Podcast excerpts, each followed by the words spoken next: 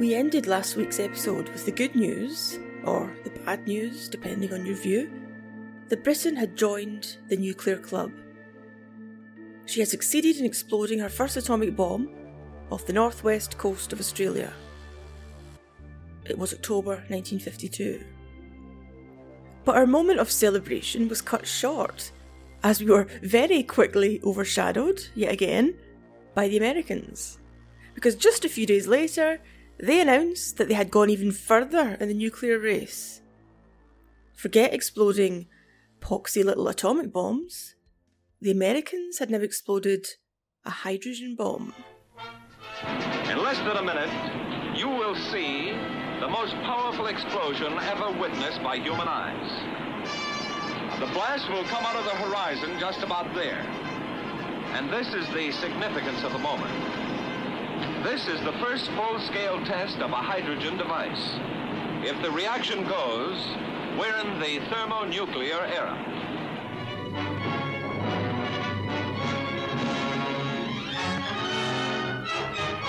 The last few seconds are counted. eight,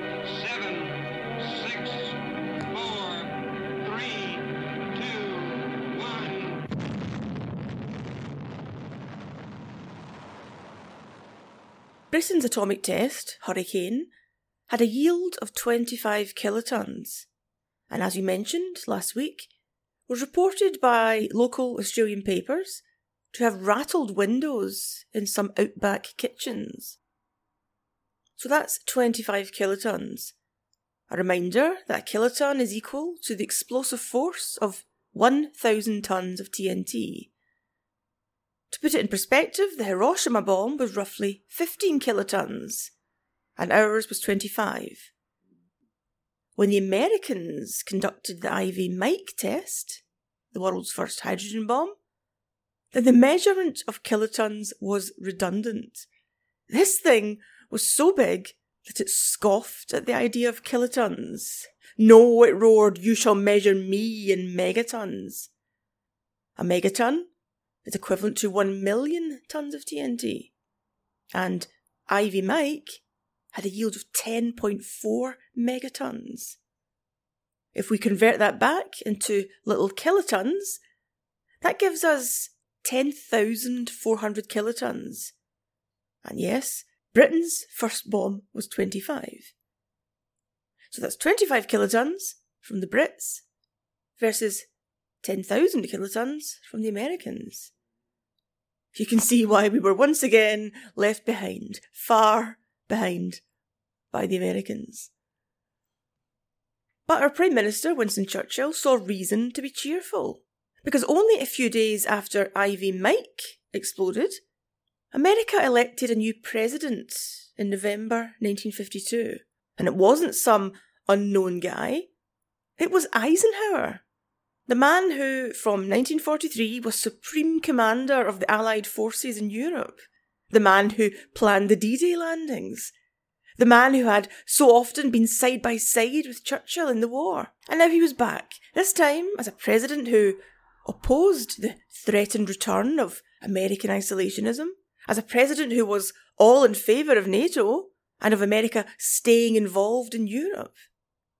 So surely here was a fresh opportunity for Winston to get America to resurrect the old atomic partnership. After all, it's one of his wartime buddies. With all of that on the cards, you might think that Eisenhower's election would have delighted Churchill. But his biographer, Andrew Roberts, says that the grand old man had actually favoured Eisenhower's opponent in the presidential race, the Democrat Adlai Stevenson. This is because Churchill knew very well how fiercely anti communist Eisenhower was, and this would dampen Churchill's hopes for arranging a post war Big Three summit. The Prime Minister now wanted this as his final big achievement before retiring from political life to be the bridge between America and the Soviets in the Cold War to be the wise elder statesman who resurrected the so called Big Three summits of the war and got America and the Soviet Union to sit down together again. But a very colourful quote from Eisenhower shows he was in no mood for summits with Stalin. He said that the Soviet Union was, quote, a woman of the streets, and whether her dress was new or just the old one patched, it was certainly the same whore underneath. But even if Eisenhower and Stalin had been keen on meeting for a summit, Andrew Roberts' biography makes a, a painful point. They no longer needed Winston Churchill to facilitate it for them. So, 4th of November 1952 saw Dwight Eisenhower elected president. And although Churchill privately had worries about this incoming administration, even going so far as to tell his principal private secretary that he feared an Eisenhower presidency made war more likely, that didn't stop him rushing across the Atlantic to greet the new president. Or the president elect, of course, at this point. He wanted to get over there, set out his ideas and his plans, before Ike had even got his feet under the table. So Churchill set sail on the Queen Mary on 30th of December 1952, certainly not wasting any time, bearing in mind, of course, that Eisenhower may have won the election in November, but American presidents don't have their inauguration until the following January. But hey, why hang about? Here comes Winston. But all the obvious physical energy of the man doesn't necessarily translate into mental acuity. Jock Colville, Churchill's private secretary, who kept extensive diaries about life in Downing Street, noted that his boss was, well, just no longer in his prime. Quote, he is getting tired and is visibly aging. He finds it hard work to compose a speech, and ideas no longer flow. Sadly, this was also Eisenhower's impression when the two men met in New York in January 1953. Eisenhower wrote, Much as I hold Winston in my personal affection, and much as I admire him for his past accomplishments in leadership, I wish that he would turn over leadership of the British Conservative Party to younger men. And in response to Churchill's undimmed belief that the UK and the USA have a special relationship and need to resume their atomic partnership, and together they can put this crazy post war world to rights. Eisenhower wrote, He has developed an almost childlike faith that all of the answers are to be found merely in British American partnership. Winston is trying to relive the days of World War II.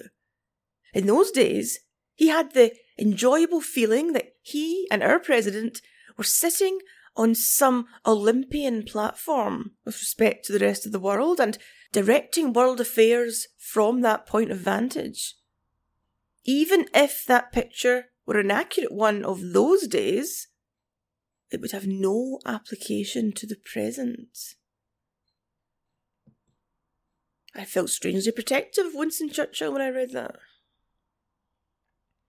But in his defence, it's hardly fair to accuse Churchill of dwelling in the past when he was, of course, landing in New York as the leader of a nuclear power.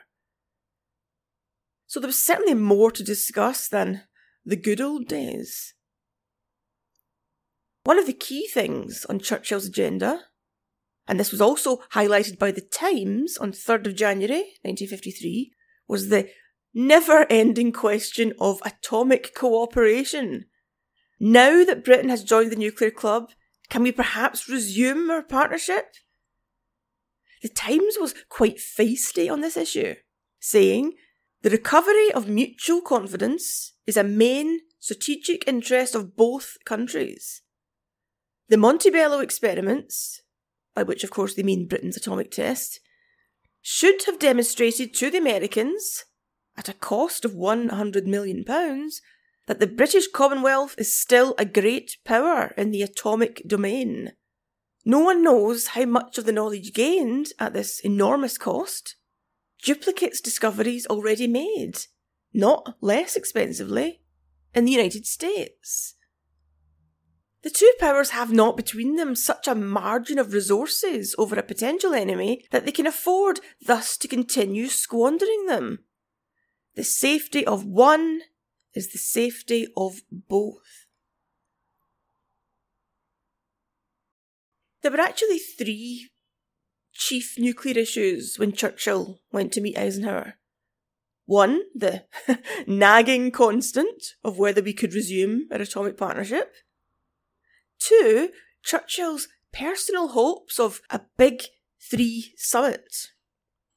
This was especially important to Churchill, not only as his last hurrah, but because he was genuinely worried that war was more likely under Eisenhower. Not only was Eisenhower fiercely anti communist, as we've said, but the man chosen to be his Secretary of State, John Foster Dulles, was often very blunt and perhaps unwise in his remarks about the Soviets.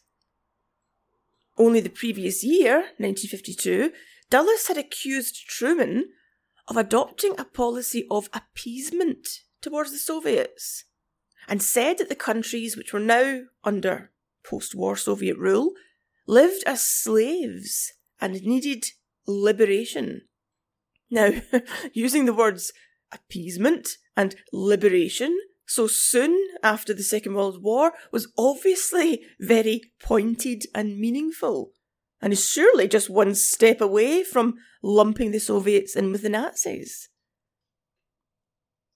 The New York Times said that the reaction in Moscow to these comments was that the Pravda newspaper accused Eisenhower, the incoming president, of wanting to conquer Eastern Europe. So, yes, we might see why Churchill and others were a, a bit worried about the incoming administration's approach to the Soviet Union and to any hopes of preserving peace.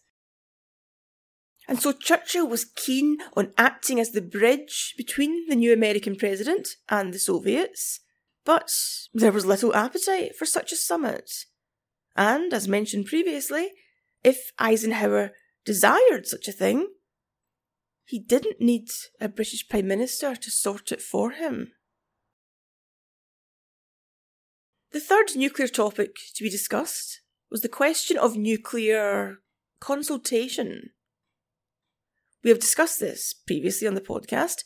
America had sought Churchill's agreement before bombing Hiroshima. Would they do so again, he wondered, before launching any nuclear attack against the Soviet Union? After all, Britain, being an ally, being a nuclear power, and being host to some American nuclear bombers, could find herself a target of any Soviet retaliation. So, would the Americans consult us before dragging us into it? Eisenhower dealt with that issue in his memoirs.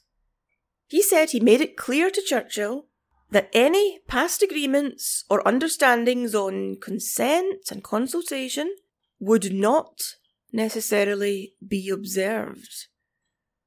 A quote from his memoirs here. This awakened in Winston many fears. Britain, he argued, was a small, crowded island. One good nuclear bomb could destroy it, and recklessness might provoke such a catastrophe. I earnestly assured Winston that I had no intention of acting rashly, saying that I merely wanted our friends to know that past limitations on our actions, in the event of heavy attack on us, would not necessarily be observed. So on points two and three, it seemed that us Brits were out of luck. No, we don't need you to arrange a big three summit, thank you very much. And we won't necessarily consult with you if we want to strike military targets in the Soviet Union. The only point left with any promise was the first one. Might we resume our nuclear partnership? Swapping data, exchanging ideas, pooling resources, working together. Churchill was hopeful. But others were not.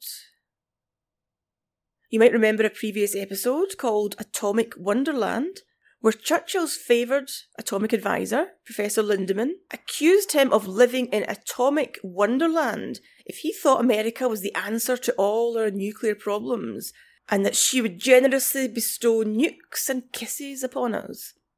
Well, Kevin Ruane's book, Churchill and the Bomb, tells us that the prof, as Churchill always called him, was yet again upset with his boss.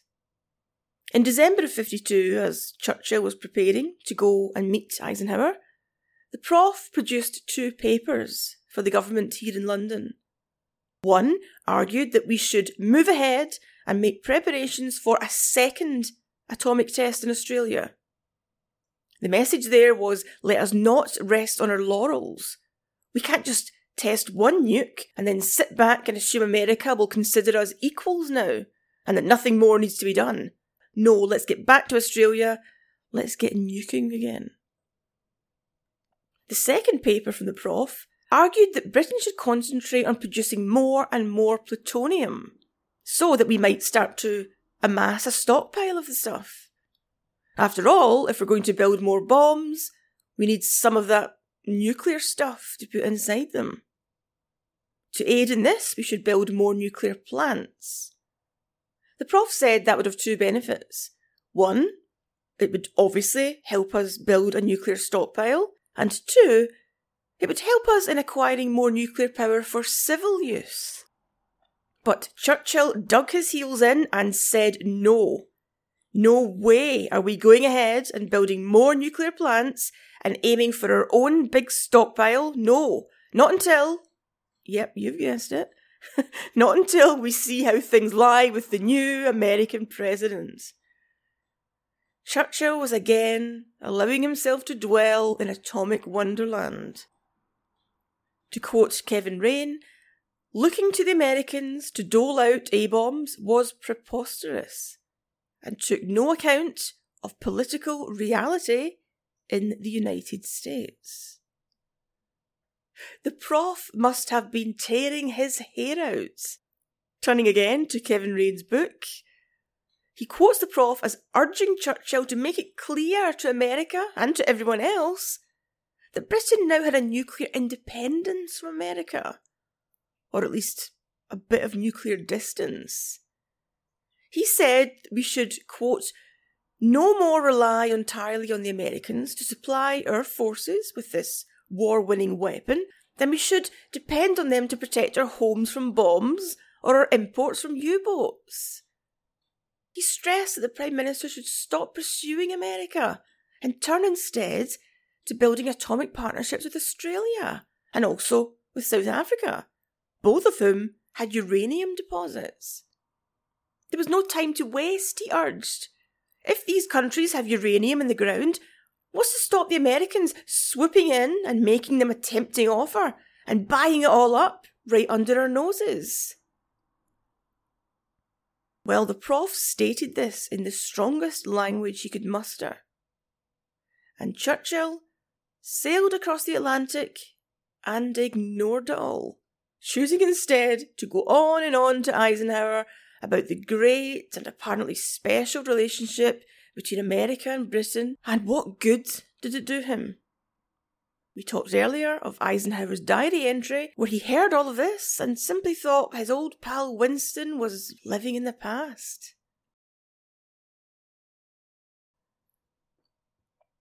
But when Churchill arrived home in early 1953, he was surely jolted out of any fond memories of the good old days, because he was presented with a report by Whitehall's civil defence planners, where they had tried to forecast what a Soviet nuclear attack would do to Britain. Here was a horrifying picture of Britain under attack, and it was nothing like the old days of the war. I turn here to Peter Hennessy's book, The Secret State, which outlines the dreadful contents of that report.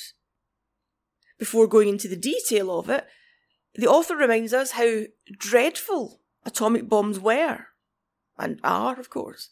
He says, quote, once one has acquired a sense of the destructive power of a true H bomb, it is perhaps somewhat easy to forget just how dreadful the earlier atomic bombs were as the potential destroyers of worlds, in the phrase of Robert Oppenheimer. Peter Hennessy is quite right to remind us of that, and it's something I'm often guilty of. So, the 1953 report. No one knew, of course, how advanced the Soviet nuclear program was, or what kind of stockpile they had.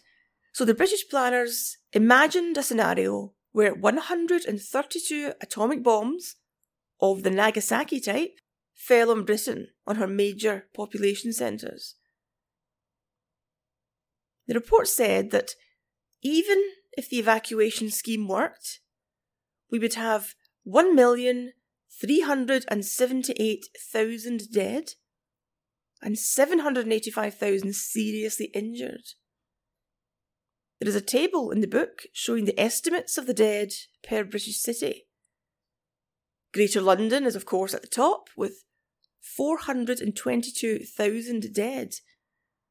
Then comes Birmingham, then Merseyside, then my own area, Glasgow and the Clyde. We would have had 98,000 dead.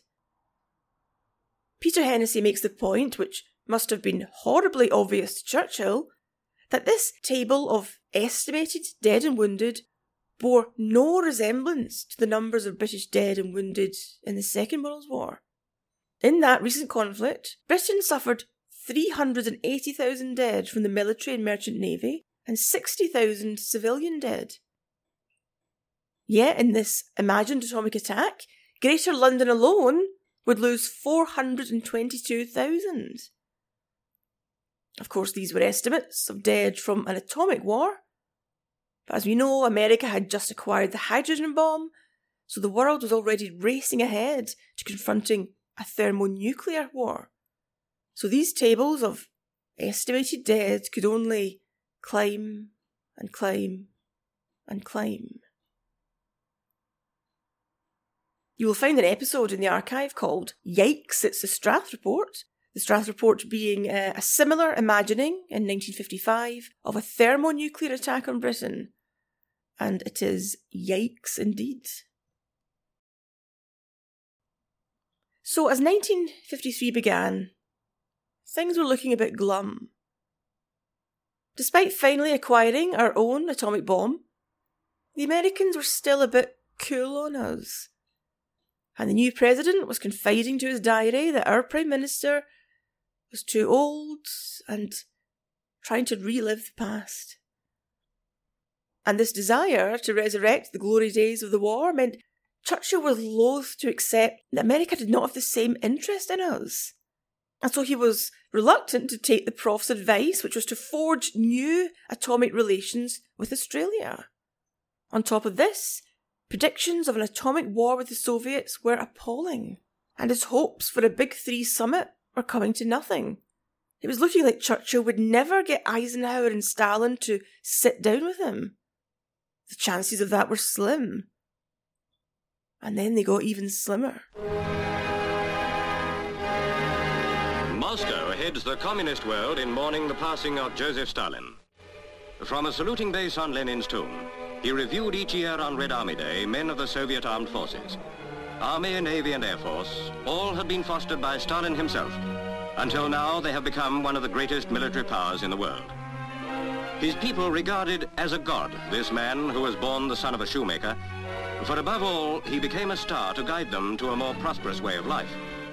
In return, they gave him their undying devotion and accepted his every word as law.